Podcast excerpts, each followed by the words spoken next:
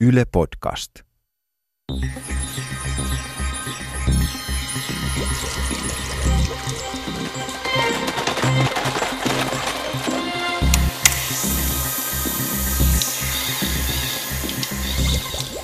No Jaakko, jos voisit matkustaa ajassa, minne matkustaisit?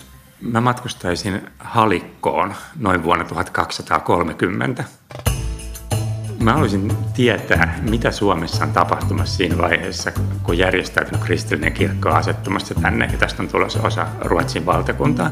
Me tiedetään siitä loppujen lopuksi aivan älyttömän vähän että millainen se maailma oli, millainen Suomi oli, mitä ihmiset ajatteli, oliko ne kristittyjä vai eikö ne olleet, mihin asioihin ne usko, millaista kansanperinnet niillä oli, oliko jotain poliittista organisaatioita, oliko muuta kuin vain yksittäisiä maatiloja, millaisia päälliköitä, oli se niin täys mysteeri. Mä haluaisin myös tietää, miten ne kävi kauppaa. Me tiedetään nimittäin, että Halikosta, tai me oletetaan, että Halikosta käytiin iso turkiskauppaa ympäri Itämeren piiriä, että sieltä Gotlandista tuli kauppia, että sinne se oli osa sellaista verkostoa.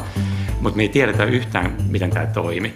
Ja se on just se aika, jolloin niin me tiedetään myös, että englantilaisia kirkonmiehiä on aika paljon Suomessa. Ja niistä harvoista dokumenteista me nähdään paljon yhteyksiä. Tavallaan aika kansainvälinen kuvio, yhteyksiä varmasti Viro, jossa on sama aikaan niin tämä traumaattinen ää, saksalaisten niin ristiretki, ne Baltia on ollut. Miltä se näyttää kaikkea, että meren eteläpuolen lähellä tapahtuu tämmöisiä dramaattisia asioita. Ihan järkyttävän väkivaltainen niin kristillinen käännytystyö. Mitä sitten Novgorod, mitä siellä Laatokarrannoilla tapahtuu, miten kaikki tämä niin kuin, tapahtuu Itämeren piirissä. Mä luulen, että Halikko olisi se paikka Suomessa, mistä saisi niin kuin, parhaan käsityksen siitä, mikä se yleinen meininki Itämeren rannoilla on tähän aikaan.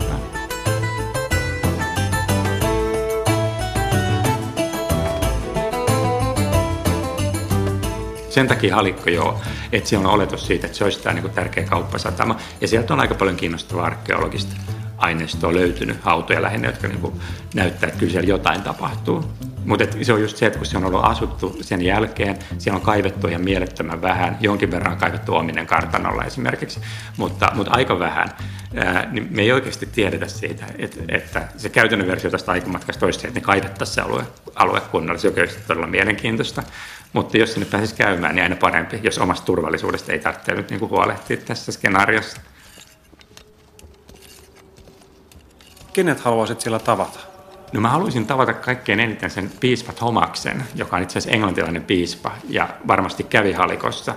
Ja siis vaikutti jo silloin niin kuin tuolla nousiaisissa, missä se piispanisto oli, ja sitten myöhemmin tuolla Koroisilla, jonne hän ilmeisesti siirsi sen piispaistuimen. Hän ei ollut py- pysyvästi halikossa, mutta pyöri siellä. Ja mä haluaisin niin kuulla, että miltä se hänestä näyttää se kaikki. Hän on tämmöinen englantilainen piispa. Me tiedetään, että hän on opiskellut Pariisissa, hänellä on kirjoja sieltä. Hänen kirjastostaan säilynyt nimittäin dokumentteja. Ja on tämmöinen kansainvälinen kaveri, kasvanut jossain ihan muualla. Hän tulee tänne ihmeellisen paikkaan ja alkaa täällä aika pitkään on piispana ja järjestelee oloja. Me tiedetään sitten, että hän Häntä syytettiin myöhemmin, että hän oli väärentänyt paavillisen asiakirjan ja antanut pahoinpidellä jonkun merkittävän henkilön kuoliaksi. Hän joutui astumaan pois tästä virasta ja vetäytymään sitten muistaakseni Sigtuunan dominikaani tämmöiseen konventtiin eläkepäiviä viettämään. Että hän oli aika myrskyiset vaiheet, että hän saattoi olla, mä luulen, että hän saattoi olla ihan mielenkiintoinen hahmo myös, mutta hänen, hänen kanssaan mä haluaisin jutella. Varmaan me voitaisiin puhua latinaa tai ranskaa tai ehkä englantiakin. Onko joku erityinen kysymys, minkä haluaisit häneltä kysyä?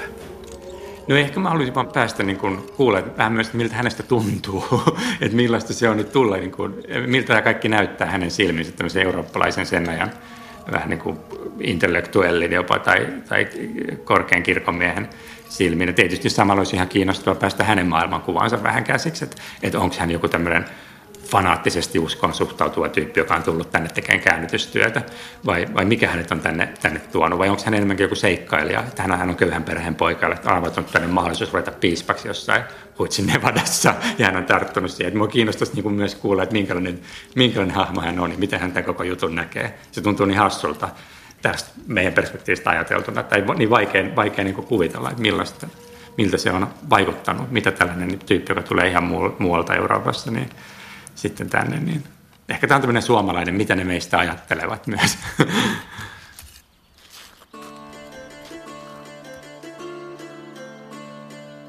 Jos jotain ihan sellaista käytännön tekemistä, mitä pääsisit tekemään 1200-luvun halikossa, niin mitä sellainen voisi olla?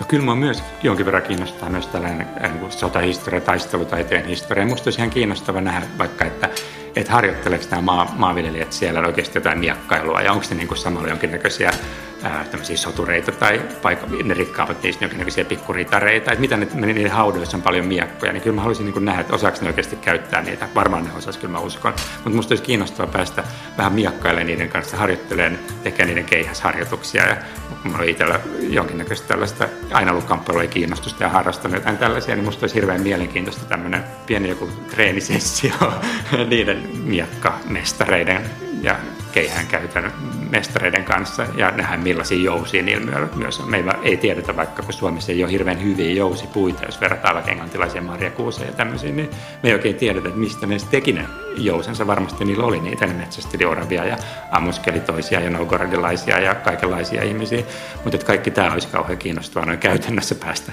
päästä mukaan.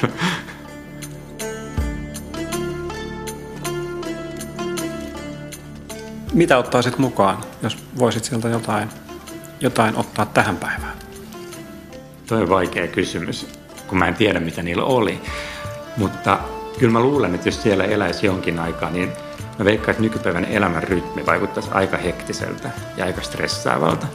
Et vaikka sen ajan maailmassa toki elämä oli äärimmäisen kovaa ja monesti myös lyhyttä, niin mä luulen, että mä veikkaisin, että siitä niin kun olemisen tavasta ja elämisen tavasta ja siitä, tota, siitä ehkä elämän, elämän rytmistä ja tietynlaisesta hitaudesta, mikä asioihin liittyy, niin ehkä se on semmoinen, mitä, mitä sieltä noin niin oikeasti positiivisena asiana voisi tuoda tähän päivään.